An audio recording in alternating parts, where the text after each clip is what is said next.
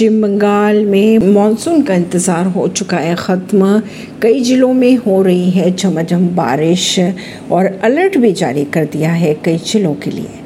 IMD की अगर माने तो मानसून के एंट्री के चलते अगले कुछ ही दिनों में पश्चिम बंगाल के लोगों को हीट वेव से राहत मिलती दिखाई दे रही है। इसी दौरान तापमान की अगर बात करें तो दो से तीन डिग्री सेल्सियस तक गिरावट दर्ज की गई है। केरल के तट पर मानसून ने 8 जून को दस्तक दे दी थी।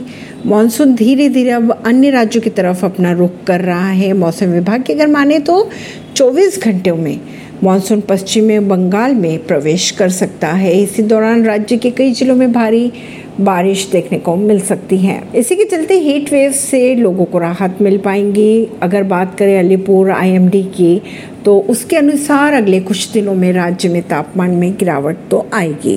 तापमान में यह गिरावट दो से तीन डिग्री सेल्सियस तक दर्ज की जा सकती है। अगर बात करें सिर्फ़ कोलकाता समेत बंगाल के कई जिलों में तो वहाँ पे भीषण लू चल रही है।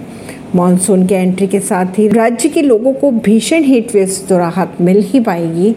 और अगर बात करें 24 घंटों के मानसून के मानसून के बारे में तो उत्तर बंगाल में प्रवेश की प्रबल संभावनाएँ दिखाई दे रही है। इसी दौरान उत्तर भारत के कई जिलों में भारी बारिश हो सकती है। ऐसी ही खबरों को जानने के लिए जुड़े रहिए जनता सरिश्ता पॉडकास्ट से, परवीन दिल्ली से।